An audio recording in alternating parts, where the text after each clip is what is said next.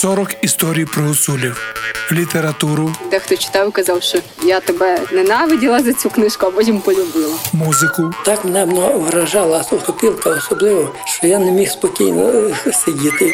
візуальне і ужиткове мистецтво етнічної групи, яка живе від заходу України до півночі Румунії. Покаже, коли треба не мовила, я б їх не купила. Коли любчих не порубчих, я б їх не любила. Кажуть, хто слухає про гусулів, тому Бог дає. В'йо! Донця, Авторка української серії подкастів Наталія Патрікеєва. Жити з мистецтвом підтримує Європейський Союз за програмою Дім Європи. Living by Art is supported by the European Union under the House of Europe. І за гіря місяченьку, і всі йдуть під нею. За гіря, та й виводі молоденького за стіля. Зачинає Божа днінка світати, та честі молоденька збирати. Василина Зеленчик живе у Криворівні і разом зі своїм чоловіком Василем доглядає за садибою музеєм, де Параджанов знімав фільм Тіні забутих предків. Ці двоє у шлюбі понад 50 років і разом зберігають гуцульські традиції. Пані Василина добре знається на традиціях гуцульського весілля.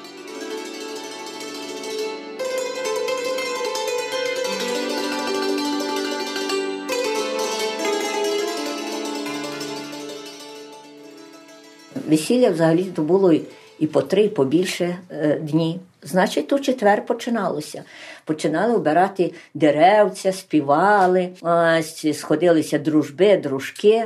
Їх, звичайно, також і пригощали. От, зберуть деревце, вінки шили. Це вже четвер, п'ятниця, субота, неділя. Аж всі розходили в понеділок. То це рахуйте, добре казали, що у гуцулів весілля тиждень було, набутки відбувалися. Оце якраз і відтворюється, це в співанках показується. У четвер уже надвечір музики заграли, дружби деревце принесли, а дружки вбирали. Найкраще чогось дуже, знаєте, веселилися, гарні такі співанки гуцульські на весіллях, дуже веселі, під, е, під такою танцьовкою. А ось коли пані молоду наречену виводили до церковного шлюбу, а оце так виглядало. Значить, люди набуваються, в суботу сходяться на весілля. Знаєте, колись е, йшли на весілля, то бабця казала: О, це я розумію, що газді. Бесаги, прошу дуже, сумка. В переднє вухо там колачі, кусак солонини, там ще щось із, їстівного, а в заднє вухо ліжник, ковдра гуцульська е, шерстяна. О, це газді. Це вже, каже, молодих ставили на ноги. Бо є що їсти, є що пити, є в чому спати. А сьогодні, каже, дивлюся, йдуть на весілля. Флешка якогось напитку та й пачка цукерків. Ну там, звичайно, дають уже конверт з грішми. І на той час давали гроші. Але видно, що грошей було на той час не так густо, то подарунки давали. Знаєте, більш такі масивні мається на увазі. Обов'язково хліб і до хліба. Це кусок сола, сала такий, знаєте, на чотири пальці. Хліб, до хліба там було обов'язково чи кукурудза, чи, чи е, там пшениці, там, чи, чи щось вже пізніше, макарони якісь навіть і так далі. Це носили на весілля. Тепер цього вже ви не побачите. Хіба десь хтось із старший, твердий гуцул, який йде на весілля з бесагами, і таки ще хоче показати, що отак було. І не інакше, розумієте? Вже підтасовується, як кажуть, під сучасне. Так от це у суботу сходяться на весілля, молоді за столом сидять і їм здають колочі, так називалися. Здають колочі. Оце те, що принесли. Ліжники, ковдри, там оці всі наїдки, напитки. А в неділю, коли молоді вже прийдуть від церковного шлюбу, вранці сідається вся процесія за стіл, батьки ставлять вінки молодим на голови за столом. Там сидять дружби, дружки, ну молоді, звичайно, в центрі, деревце перед ними, також у колачах у хлібі. мусить бути, все хліб супроводжує. І готується до церковного шлюбу. Хліб завжди важливий. Без хліба і життя не буде. Це раз. А друге, у нас е, хліб особливо важливий, тому що на Гуцульщині ніколи пшеницю не висівали. Вона не дозрівала. Хіба овець для коней, то такий, що косили, що тільки кормом був. І тому гуцули наші предки про білий хліб взагалі не знали. Хліб випікався з картоплі, а картопля у нас і нині називається боришка. Тому хліб картопляний має вигляд такої миски на два пальці, коржі, он корито для хліба.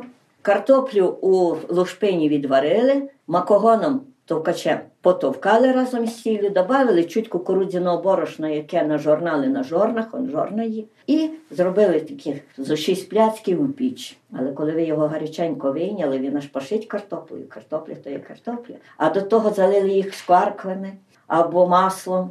І до того бринзи, ось раква до бринзи, а в коновці гуслинка, смакота.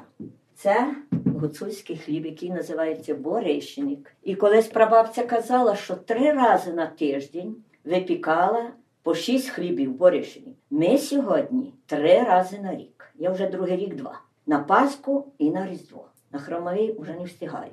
Але гуцульське весілля, яке без борищника, зараз на сучасному рівні велика догана. Бо гуцульський хліб, як бануш, престижна їжа гуцулів, кукурудзяна каша на сметані, мала би бути обов'язково на гуцульському весіллі. І вона і є, і понині. Не тільки так, як колись бабця говорила. Гуцульське весілля колись закінчувалася остання страва. Це була престижна їжа гуцулів. Бануш, про який я вам сказала, осяренка до банужу, це на щодень, коли собі варилося в печі. І як поставили бануш, бринзу і гуслінку, то це будьте, панове, певні, що весілля закінчується. Це так, як вам подали зараз каву з пляцком, то ви вже знаєте, що вже після кави треба би пора вставати. Так само було і після цієї страви на весіллі. Вона показувала, передувала. А чому вона називалася престижна їжа? Тому що гуцул не міг собі дозволити щомісяця навіть їсти бануш. А звідки би була бренза, звідки би було масло, якби ми з'їли сметану, бо це бануш на сметані. А це все заготовлювалося у комору, бо корова, ніби, як кажуть, не бездомна бочка, вона не може цілий рік давати молоко, а треба прогодуватися.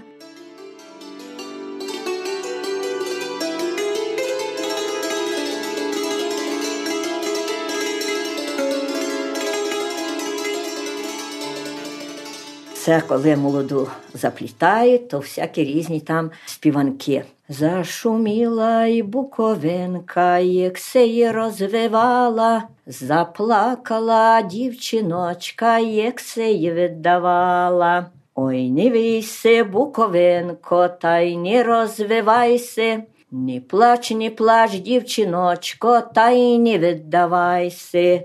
Чого б я не розвивалась така зелененька, та чого б я не віддавалась така молоденька. Все це говорить про те, що все-таки е, дівчина, яка віддавалася, яка виходила заміж, то плакала. Заплакала дівчиночка в перший понедівчик, як здоймили із головки їй весільний вінчик.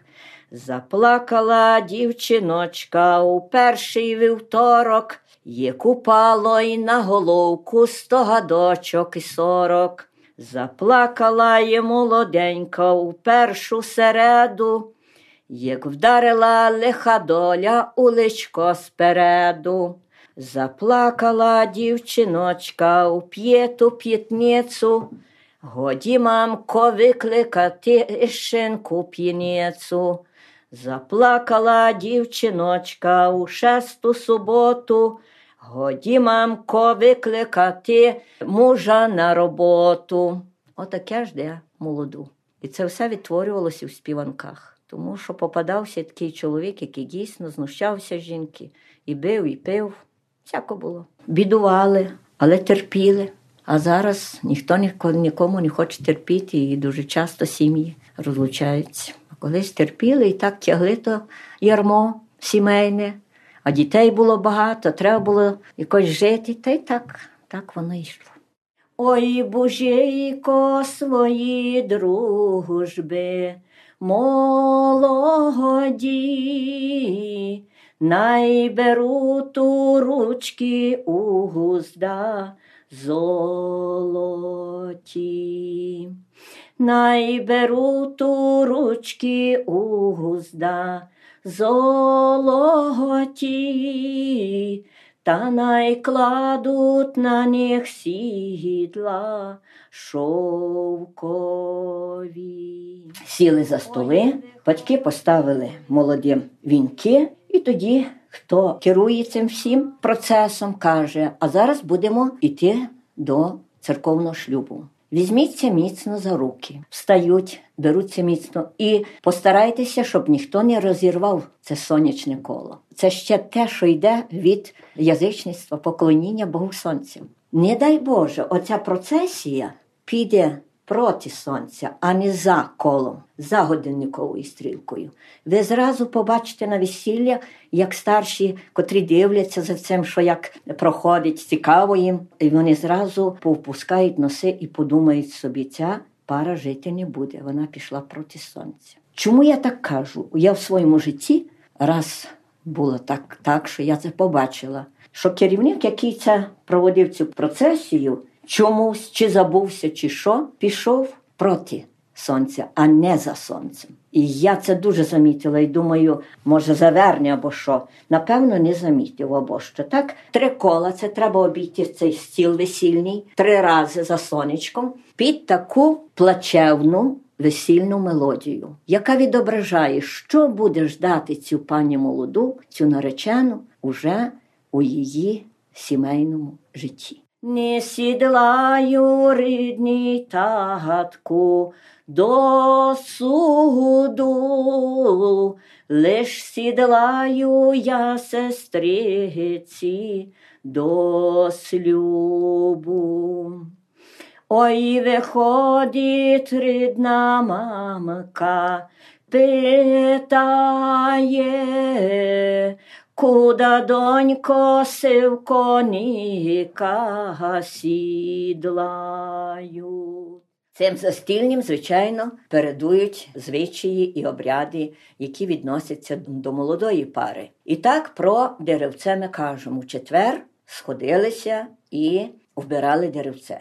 Сьогодні вбирають в суботу. Рано збіглися, дружби, дружки, вбрали деревця, а там вже пішли, розписалися, а там прийшли вже гостей зустрічають, а в неділю йдуть до Божого храму на церковний шлюб, тому що в нас і понині я в селі не знаю такої пари, яка би не брала церковного шлюбу. Церковний шлюб обов'язково і в своєму національному одязі. Одяг, спів. Е, звичаї, обряди в нашому регіоні це збереглося найбільше, най, найтвердіше це збереглося. Чому збереглося? Тому що гуцули твердюхи, вони не дуже поступляться своїм. Вони то тримають. Знаєте, є такий анекдот, бо в кожного народу та й в кожному, в кожному регіоні є такі перебіжчики, можна так сказати, перевідники, які ось то гуцули склали навіть такий анекдот, знаєш, е, що куми продамо кожухи, купимо костюми тобто змінимо своє. Ну, гуцули, як бачите, не змінили. І понині наші гуцульські пари до церковного шлюбу йдуть в своєму гуцульському одязі, своїми кажуть гуцульськими співами і таке інше.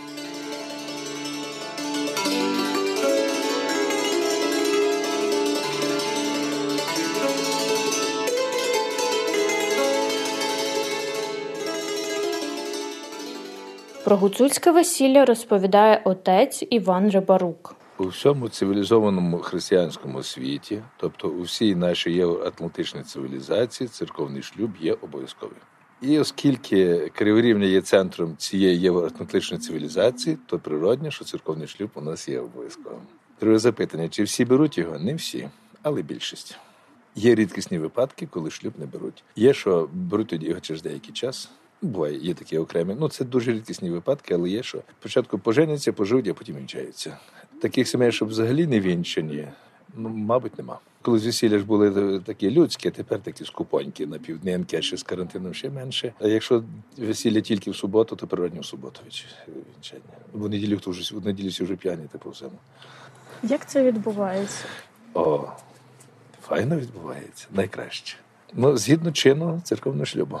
Так як і все, як є в чині православній церкви, греко-католики так само дають одинаково у нас. Значить, ми тут даємо цей шлюб. А стосовно обрядової сторони, що в нас є особливе? Ну, одяг, звичайно. Рушник у нас стелиться під час присяги.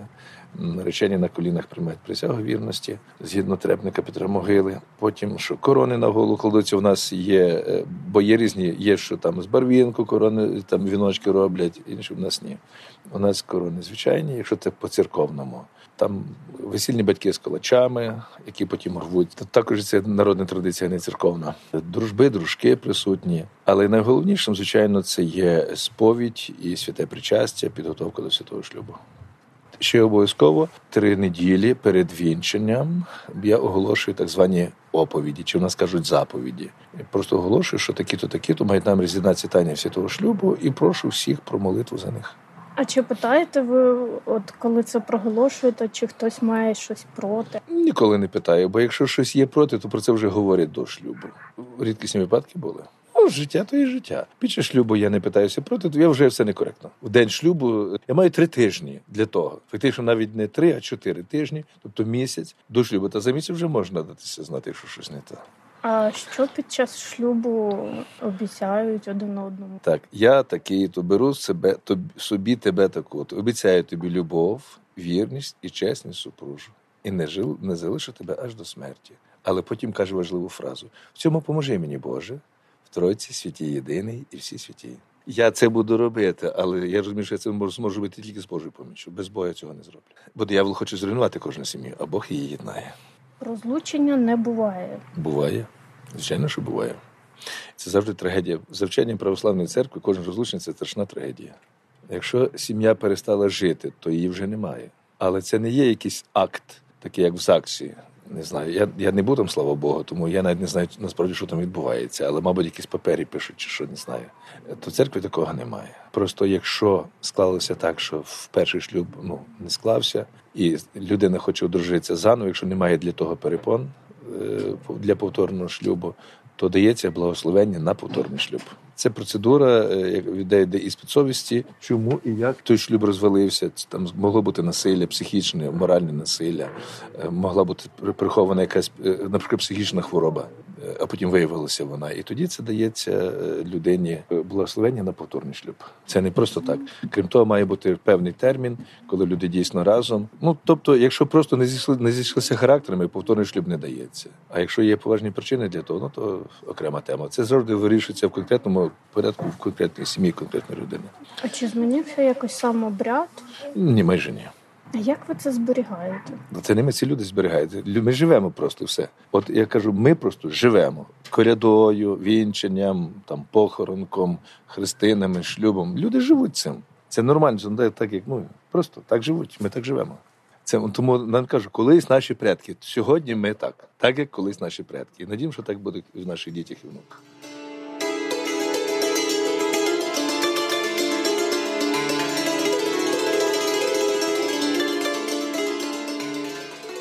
Згарда символізувала статус родині. Прабабця казала, котра пані прийшла до вінчення, пані молода, наречена, княгиня, прийшла на вінчення у Згарді і в Гуглі.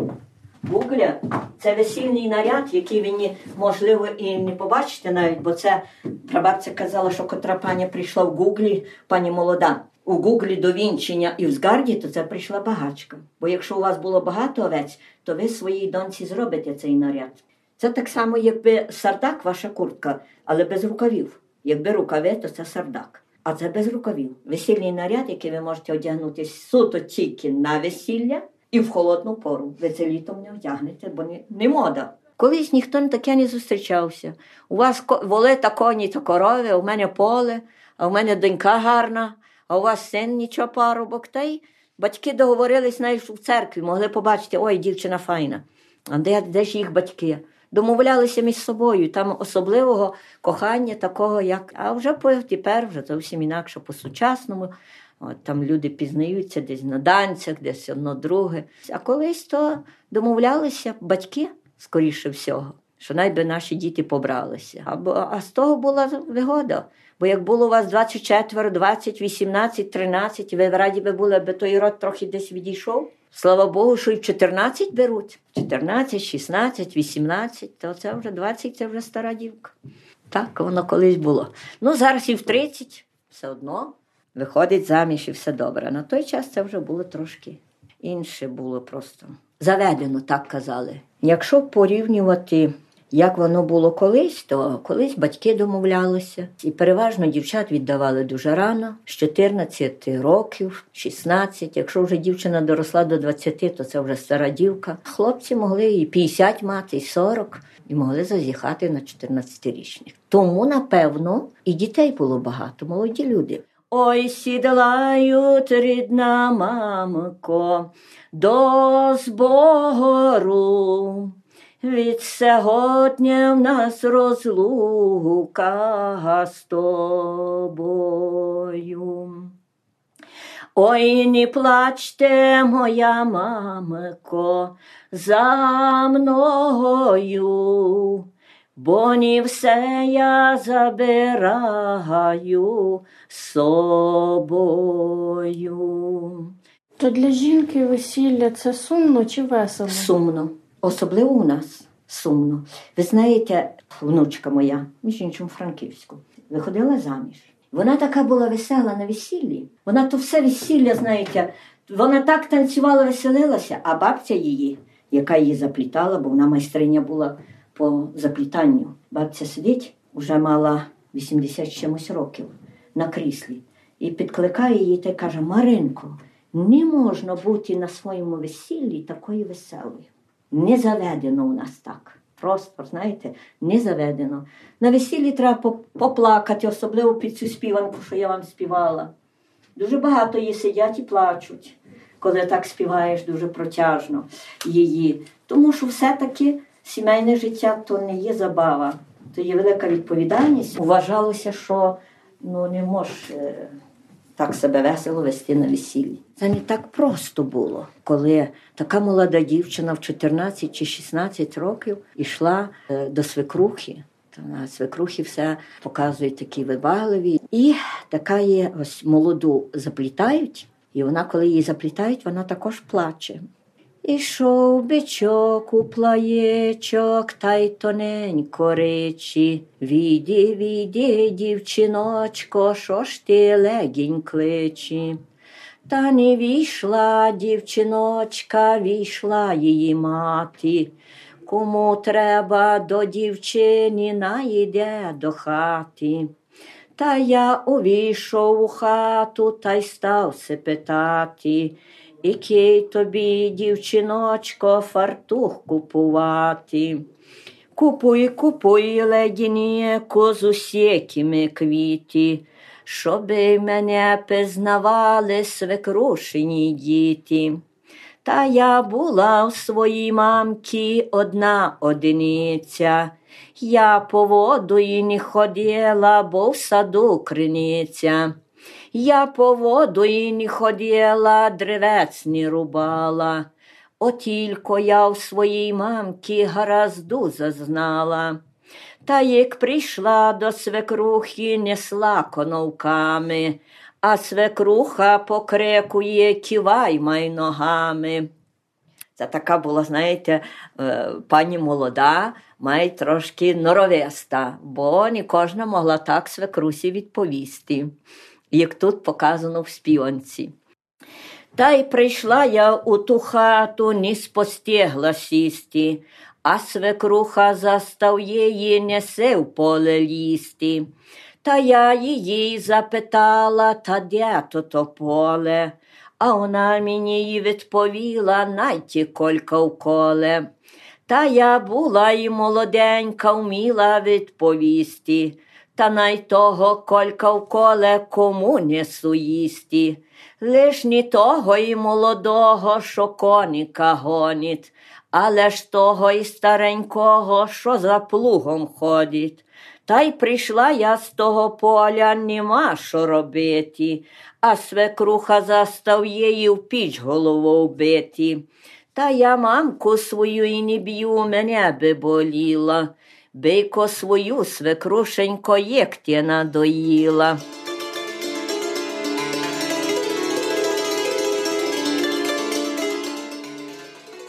Про гуцульське весілля розповідає етнограф Іван Зеленчук. Все, що є, весілля сконцентрувало в одному. Дивіться, до весілля треба убрані, таке ж вже краще не може бути, правда? У весіллю має бути кухня як найкраща. У весіллю має бути напитки такі, та колись тримали, то ті маленові та афенові та всякі вина були такі весілля, що по 10 різних вин. Я бачу, як у нас у родині робили вино з єблук Дмитривок, я вам казав. Таким чином, напитки робилися найкраще. На весіллю викликали найкращих музикантів. На весіллі викликали тих людей, які найкраще співають. І на весіллю викликали тих, що гарно танцюють. Бо ви знаєте, є той знаменитий танець з вигодою, коли е, молоді тут танцюють, а ці наоколо танцюють. Тут дуже прекрасно посередині пара, а ці наоколо танцюють. Але не то, що зараз у танцовні роблять, а танець з вигодою. Що таке весілля? Це служба людей, усіх разом людей над цим молодим подружжям. Живий зв'язок поколінь не перервався. Але, на жаль, як каже мій Ярослав, я був на одному гуцульському весіллі в ресторані, де не співали, то воно мені було подібне на похорон. Бо люди помилилися, скликали гуцули у ресторан, а вони боялися, би там щось на них не дивилися, як на диких, та навіть боялися заспівати. Бо колись люди бідно жили, але казали, аби послідне продав, то весілля зроблю. Чого? Бо я маю дітям робити весілля, це легко. А діти, на жаль, мають мене поховати. Це тяжко. Розумієте, так старі люди казали. Аби як бідував, то весілє кожній дитині зроблю. У діда з бабу було 18 дітей, восьмеро вмерло, а 10 треба було подружити. Дідо з бабу подружив 10 дітей, кожному робив весілля. Казав, аби є кешко, то я такі зроблю. –